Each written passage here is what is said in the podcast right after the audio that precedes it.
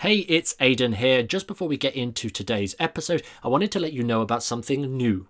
It's called The Magician's Business Group. We've just opened up a Facebook group designed to help you guys as entertainers grow and improve your entertainment business. So if that is you, if you are an entertainer that wants help growing and improving your entertainment business, just head over to thesuccessfulmentalist.com/group and the magic of the internet will take you right there. Or if you're like me, have the Facebook app on your phone, open it up and search for The Magician's Business Group and you'll go straight there. Anyways, back to the episode.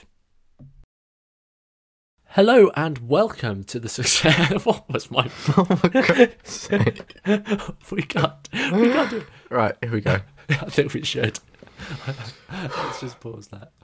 Just gonna go with it, and if you burst out laughing, this is the one we're keeping in, regardless.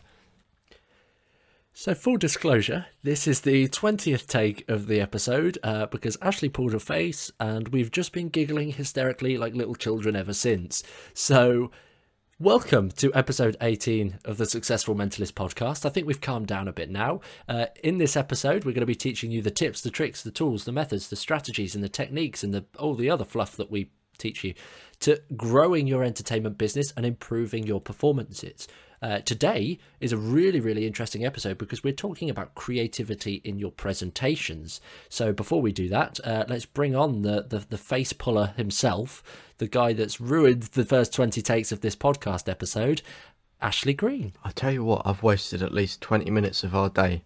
It started by pulling a funny face. I thought I'd be clever. Aidan done the interview, the beginning of it. I pulled a funny face and now 20 minutes down the line, we still haven't recorded the podcast. So anyway, yeah, creativity in new presentations. There we go. I didn't even introduce myself. I forgot to even say who I was. Everyone knows you by now. Everyone knows me by now. I'm Aidan. There you go, job done. There we go. So yeah, this is a super fun episode, what we're going to be talking about today. And it's one that we are, like, the whole presentations and how we actually deliver our stuff so that people are interested in not only ourselves, but what we do is something which we are so passionate about, and making it different from other performers is something we've spent a lot of time thinking about over the past really year, 2 years, and even like during the coronavirus pandemic in the UK, like over the past few months. Like I know, Aidan, you've pretty much scrapped your material and you've written it from the ground up to best suit and to make people actually interested in your stuff. And I know I've done the same. Like I've changed it around to make it so much more interesting. So last week we just kind of done like a deep dive on creativity and especially kind of like looking at tricks and coming up with ideas, but now we're actually doing the deep dive on the whole presentations around the tricks. So if you haven't already, do check out episode 17, which was the episode before you listen to this episode, as you'll probably get a lot more from this once you listen to the last one. So yeah, where do you start? I think it'll be good going from there. When you're working on a new presentation and you actually want to focus on getting people's attention straight away and making them care about what you do and care about your performances. Well, I think that's a great question to start with, to be fair. Why should they care? Why should your audience care that you can read their mind? Or why should they care that you can influence their thoughts or hypnotize them or tell them their middle name? Like, why should they care? Because in truth, for the most part, there isn't really a reason that they should. It's really, for me, that's one of the first questions that I ask myself when I'm writing my presentations and trying to fit how I'm going to present something. I actually think, like, how can I make this useful in such a way so that they'll appreciate and actually be involved in what it is that I'm sharing. So I don't get this passive kind of just watching. They're actually part of the experience. They're part of the mind reading themselves, whether they're being or having their mind read or whether they're just being a spectator. So that's really the most important question. Why should they care? And if you can find a way of doing that, then everything like gets easier. So to give an example to that rather than just a generic question, there is a routine in my show that, again, you guys are familiar with if you're frequent listeners to the podcast or the TSM stuff. I love the witch hand game, which is quite simply somebody hides an object or a coin inside one of their hands and I've got to guess where it is. Now, on the face of it, it's a pretty flat, meaningless game. It's literally just a 50-50 guess. So when I ask myself the question of why should they care, there really isn't, like they shouldn't really. It's like, okay, cool, Magic Boy can guess a hand a couple of times in a row. It's great. So my first step in that sort of perspective is to think, right, well, how can I give them an emotional investment?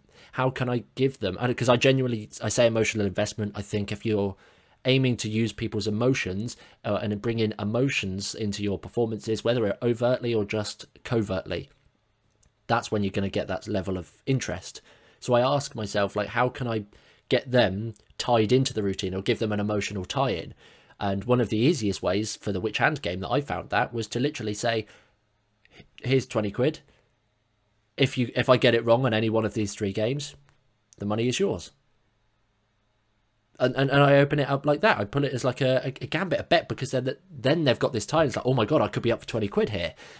And they actually have that emotional tie in there because it's a game, it's a challenge, it's a bit of fun. And then everybody else tends to be like, oh my God, like they pick sides and it turns it into this little moment. So again, I don't want to talk for too long on that, but that's just one simple way. I find out what it is that your audience can be interested in, and find a way of giving that to them. Yeah, great tips. And well, I mean, there's not going to be anyone that's not interested in trying to win a 20 quid. But do you link this in with like the psychology you've studied as well? Like, are there any kind of resources you can give people straight off the bat, talking about like emotion and getting people interested from what you've read? I think just on a flat level surface, like if you're the ability to hold a long-term memory, I won't go too deep because again, it's science, it's nerdy, I appreciate that, but the ability to hold a long-term memory can be enhanced based on your sensory experiences. So if you can add in emotions and also other, like using multiple senses and bringing a greater awareness to that specific memory, then it's more likely to be stored as a long-term memory. And if you can have that with a positive emotional charge, for example, it's a bit of fun, they're all having a laugh in the process, they're going to store that in their long-term memory, and they're going to think back to this event. Oh yeah, do you remember that time we played like for 20 quid, like 50 quid or whatever it is, for, like, with that magician? Oh, it was so funny. Like, if you can do that, it will just help people remember you. And again, you can link that in with your character and all of these other things. But in terms of like resources, if it's something that you're interested in, I would advise just simply Googling it, having a look around at the importance of emotion, and how to create a good memory. It's always worth just research. I couldn't give a specific example off the top of my head, but it's definitely something to look into. Oh yeah. Yeah. Well, there's loads of stuff that people can read online about that then. But you know what, the one thing, and I want to bring this up kind of near like the beginning of this podcast, so one thing I hate about a lot of magicians and mentalists is when you kind of present this sort of question to them and you say, why should people care? And they go, oh, well, my tricks are amazing. Oh, well, my tricks will get people talking and leave lifelong memories. And it's like, it's so trick focused nowadays, and I think this is a problem we kind of noticed when we set up TSM from the start. Like, no one's thinking deeper, no one's actually thinking about all of the other things, like how to actually play with emotion, like not just doing what most mentalists do and saying, oh well, you know, these tricks connect with people. No, it's like actually looking deeper and like looking at the psychology behind it and actually having people interested in you, like, because of all that. And that's why I don't like a lot of mentalists and magicians' performances, because it is so trick heavy. And I think, and that's why in my experience I've had a lot of people come up to me and say, especially older people, say, oh no, I don't really like magic. And I think that is because the types of magicians they've seen is just trick, more tricks, big finale of tricks. And it's like, there's no substance. There's nothing else there. There's nothing which can really engage, inspire. Well, here's a thought. How many times have you been at a gig only to have the guests at the gig say, oh yeah, I saw a magician at someone else's wedding, yet they can kind of describe maybe one of the tricks but tell you nothing about the name or the type, like the magician themselves? Exactly. We don't tend to stick in people's memories. Whereas the trick, like, we put so much pressure and so much height and importance on the trick that, and again, it's not like a life shifting trick. It's not something that people go away thinking like, oh my God, this trick, it's just changed my life kind of thing. And it's like, it's, oh cool, yeah, this guy made a lemon appear in my hand. We made my banknote disappear into a lemon, or oh yeah, he guessed my PIN code. Like that. That's it. That's sort of the level. But what I kind of want to just bring this to you, because you've got some interesting sort of tactics that you use to get people interested, and almost like you, like the way you answer the why should people care. You kind of, it just, for me, my looking at you and watching like the way you perform, it's more of a why shouldn't they care? Because you stack up all of your presentation in such a way that they have to be emotionally invested. There's no two ways about it. So are you able to sort of just... Yeah. Well, by the time I approach a group, they want me to perform. Like, the asking for people to actually... Well, you can probably hear a plane going past now. Look at that. Recording on a hot day with the windows open. But no, like, people... I feel should really want you to perform by the time you go over to them. And even down to what you were saying a moment ago, I want to touch on your previous point first about getting people to actually remember you. When I do any performance anywhere, I don't want people going away thinking, ah, that guy was crazy, he guessed my son's name and knew everything about him. I want them to be like, oh my God, Ashley Green is mental, and I stack everything up in my performances to actually allow that to happen, you know? When I introduce myself to people, I use a tactic I used to do when I was working in sales. I say, hi, my name's Ashley Green. It gives me an excuse to mention my first name twice, so it's kind of like, by saying your full name, it gives you that authority figure, and it's setting up all of these little tactics to help get people to remember you, and when I perform, I'm so unique compared to really any other magician in my area that I stand out like a sore thumb, and people can't not remember me. So I think that's the important thing, is to, I mean, we said it straight off the bat with TSM in our 10 tips to improve your mentalism PDF, mailing list exclusive, www.thesuccessfulmentalist.com/free, also download our other free book, COVID-19. But that aside, we put that in there from the start. Be someone special. It's the advice that Yuri Geller gave us. People want to talk about someone special. And that is why people go away and talk to me. So that's the first bit, which I always plan. I want people to remember me. And secondly, how do I get people actually interested in what I'm doing before I approach them? And my approach when I'm doing any sort of close-up is I am a massive, massive creep. It's so simple, but it really, that is literally the best description of the way Ashley performs right now. It's not even funny. Well, picture this. Imagine that you're there, you're at a gig, you're not performing, you're just one of the guests, and then this person just kind of stands away from you, stares straight at you. When you turn around to like look at him, he just continues staring. And as soon as someone catches like eye contact with me, I pull out a little billet, a little piece of paper, and I draw something on it while staring at them. And I smile, and I laugh a bit. And I smile again, and I fold it up.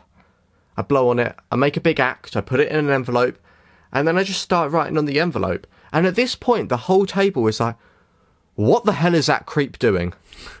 Like, what is this? So good. And at that point... they're now interested in what's on that piece of paper, and that means they're interested in me, because to be able to see that, they now have to ask me to show them. I approach the table and I'm like, can I leave this with you? Who's going to say no?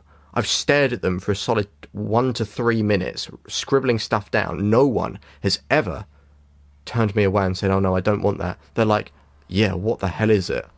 And I place it down, and I've got my in straight away. Whatever I perform from that moment onwards, I mean, you know, I understand my characters, so the tricks flow, the presentations flow with all of that. But that first off, that in, people now care. People are now emotionally invested. People, like, whenever I do that, even if I have the most skeptical people, even people that downright hate magicians, They love that because I'm not coming across as a magician. I'm not going to be, hey guys, you want to see a cool card trick? I'm just coming across and I'm like, can I leave this with you after they've seen me like scribble, you know? So now there's that intrigue and that mystery and all of this stacked up. And when I link that into then, you know, what I mentioned a moment ago about saying my name and going from that and then, you know, trying to get people to remember me throughout and try and make it memorable, this all stacks out. So now people are going to go away and be like, we saw this hell of a creep, Ashley Green. Have you seen him? That's what I want. So here's like an intro. We've not spoken about it in this sort of context, but do you think that, sure, I mean, I would argue that, yes, we have to be a little bit obsessive over having good material and good tricks. Like, if we can do that, then we're fine. But then do you think once we've got those baseline tricks in place, we should switch from a trick mindset immediately to almost like an ego-driven mindset? And not that we're trying to be big-headed, but we're trying to do everything we possibly can to get ourselves and our characters and our presentations inside of the audience's heads and locked in there. Do you think that's where the focus should be? Yeah, I think there's a fine line when you say ego. I think, you know, putting your ego on too much can really put people off you. You know, especially if you come across as this amazing person straight away, like that can be quite daunting for like people, especially in a close-up situation. You might get away with that more on stage as in like close-up. But yeah, I would strongly argue, like, if you haven't already, you should be thinking about how in your presentations people can actually go away and start remembering you. And this isn't really taught anywhere. Like, we've evolved as magicians to just want the tricks, and now from shops we're supplied the tricks, and the more important information about the theory is lost, sadly. So, like I say, it's something we're trying to bring back with TSM. That's brilliant. I mean, just to quickly touch on something that you mentioned, obviously you're not going at this from a place of like huge ego, big-headedness. You're trying to force yourself into people's, like, something that some listeners may find useful is looking into what's known as the Johari Window. It's a communication model, literally made up of two people, one called Joe and one called Harry. Joe, Harry, hence the name. But it's their model of communication, which in short means you should try and reflect the energy of the group that you're with in order to best communicate with them. So it's a really good communication tool, but also you can apply this into your presentations in that, sure, you might still want to stare at them like a creep for 5 minutes before you even walk over. But when you walk over, if they're like a really big bubbly group, then maybe your energy should go up a little bit just to reflect that. Maybe if it's a really or like shy group, you should just tone your character down, or maybe not your character, but tone your sort of communication down a little bit, really enhancing the character and almost personalizing it to every group. Hi guys, it's Ashley here. I just want to quickly interrupt this podcast just to say one little thing. If you do enjoy the podcast that we are currently putting out at The Successful Mentalist, do us a favour and make sure to subscribe.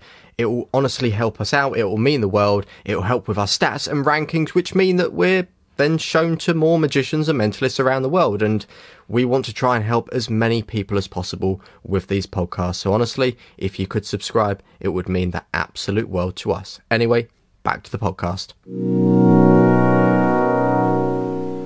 So to sort of, I want to get this really specific here so you guys can actually listen and instantly start thinking and applying some ideas. So let's talk about some specific presentational elements that people can actually consider and start doing straight away. So for me, one of the most important things that I try and do in my presentations, again, I've alluded to it previously, that I really love music. I really think music is an easy way to access people's emotions, whether they like a piece of music or not. That music has an innate emotional connection, which if I can bring that into my presentations in some way, then I already know that my performance is it was going to go up. It's going to get, the overall performance level is going to be elevated because it adds that extra dimension. It brings something else into the mix. So you don't necessarily need to use it as reveals, like in the way I do, but instead you could just have it playing in the background just as a little bit of flesh. It just gives a little bit more depth to your mind reading routine, if you like. But another approach is to try and turn whatever it is that you're doing into a visual spectacle.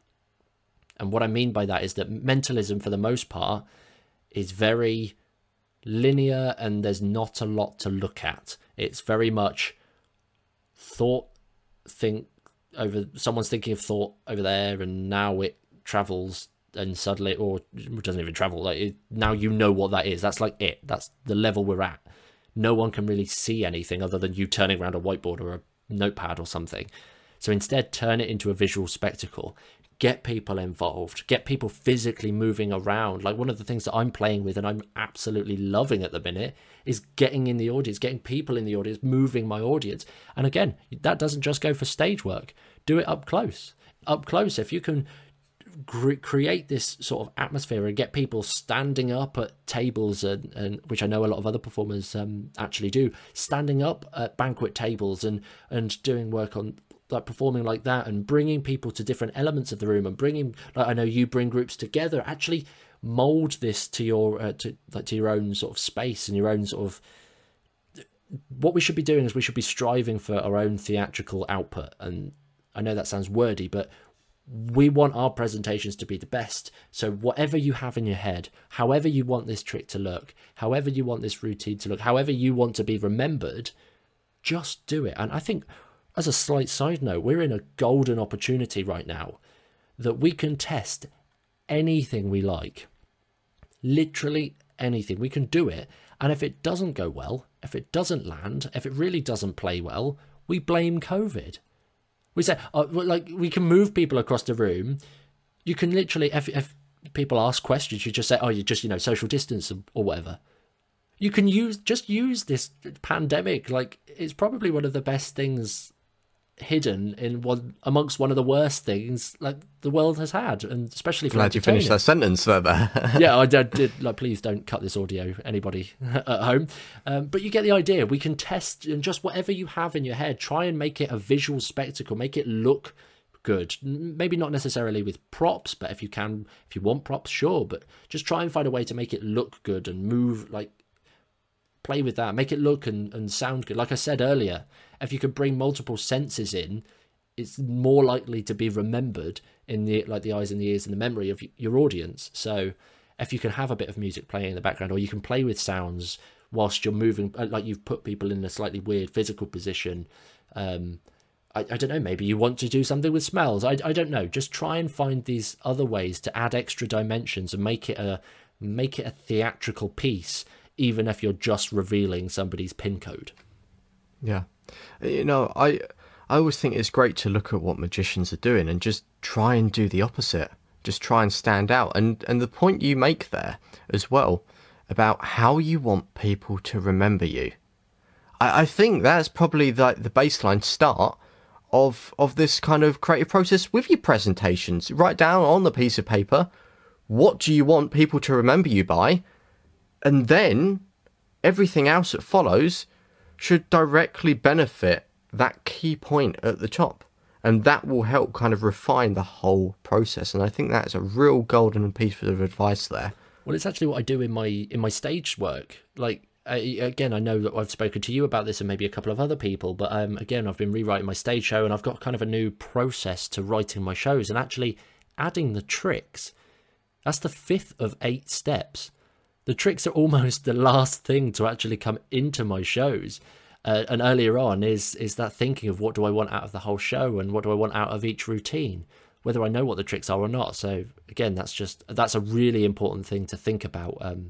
And you're right, get that at the top and then just make sure that your tricks go towards that point, your scripts go towards that point, your presentations go towards that point. Just try and think of what it is that you want the most and align everything to that, and again, you'll be remembered if you can do that. That's, yeah, absolutely brilliant piece of advice there. I think that's gold. And the other thing that I want to talk about as well is, obviously, I've mentioned that I want people going away and actually remembering Ashley Green, the mind reader. Is there anything else that you do in your performances to make sure people remember you as Aidan the Wizard or Aidan O'Sullivan, the mind reader? Is there any other tips that you whack in there? So yeah, again, I Again, we've spoken about it before, so I won't spend long on it now. When I approach groups, I approach with a deck of cards to make people think I'm a magician, and I say that I'm a kind of magician. And people ask, oh, what do you mean kind of? And it gets a laugh. It says, well, actually, I'm a wizard. Or, well, actually, I read people's minds. And I just turn it into a joke at the end. Like, if I write down a reveal on a business card, I will hand it to them. Sometimes people will make the organic joke and say, oh, my God, you're literally a wizard. And I literally play on that. I'm like, yeah, I know. I literally am a wizard. Pull out a business card. It almost looks like an added hit for them. But again, it's just tell people at the end. It's just like, that's just say, like, if you want to be overt, just say something along the lines of, and that's the kind of stuff that I do. I love this stuff. My name is like, just I don't know. Just for me, it's really hard because I play it situationally and it's very much in the moment. But I try and just throw your name out there and just be like a real genuine person to other people, and there you'll get it in return. It's just the way it works for the most part. Oh, yeah. That's absolute gold. Wow. Yeah. It's talk to people. I'm not sure that's gold, but if that's gold, then yeah. Take it and run. No, I to be honest, I think it is like actually being a person. Like, there are performers out there who just, I would argue, and they're not themselves. They're not people. They're there for a job. They're there for a job, to do a job, yes. And that's it. And I don't know. It depends on what your artistic vision is of magic and mentalism and the mystery arts, whatever it is, whatever your vision is for it. I think that's a really important point, actually. And I know this is slightly off topic from creativity and presentations, but it depends how you see it. Because if you see it as your work, this is your sole income, this is your job, then chances are you're going to neglect the overall product because you're just there, you're hustling to do the job, and you're going there where actually you want to be thinking a little bit deeper. Think about your presentations, try and be a little bit more creative. And again, we mentioned it in the last episode, just write everything down and spend time talking to other people. Find out what you like about other people's performances, find out what they like about yours, and just get feedback from your audience as well. That's another piece. But I'm conscious that, yeah, this episode we had planned to talk about creativity and presentations, and we've spoken about a load of different things. So hopefully there's actually been some form of useful knowledge in there for listeners. And if you have any questions on any of this or any parts of mentalism, magic, your own business, you can always drop us a question at absolutely any point. We'll be happy to chat with you individually. I mean, we've set up our coaching calls on our website, thesuccessfulmentalist.com/coaching. Or if you drop us a question, we can answer it on the Sunday live streams. But make sure you stay tuned for next week's episode of the podcast, because it's a fun one.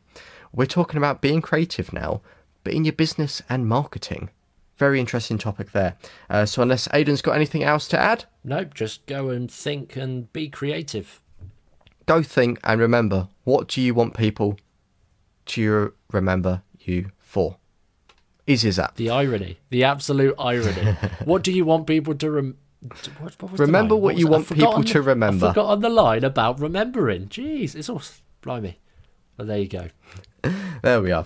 Well, as always, guys, if you did enjoy this podcast, make sure to leave a little review. It really does help us out. It's great to see your feedback, and it also helps other people out as well when they're deciding on the next new podcast to listen to. So honestly, if you enjoy this, just spend the extra 2 to 3 seconds leaving a little review at the end.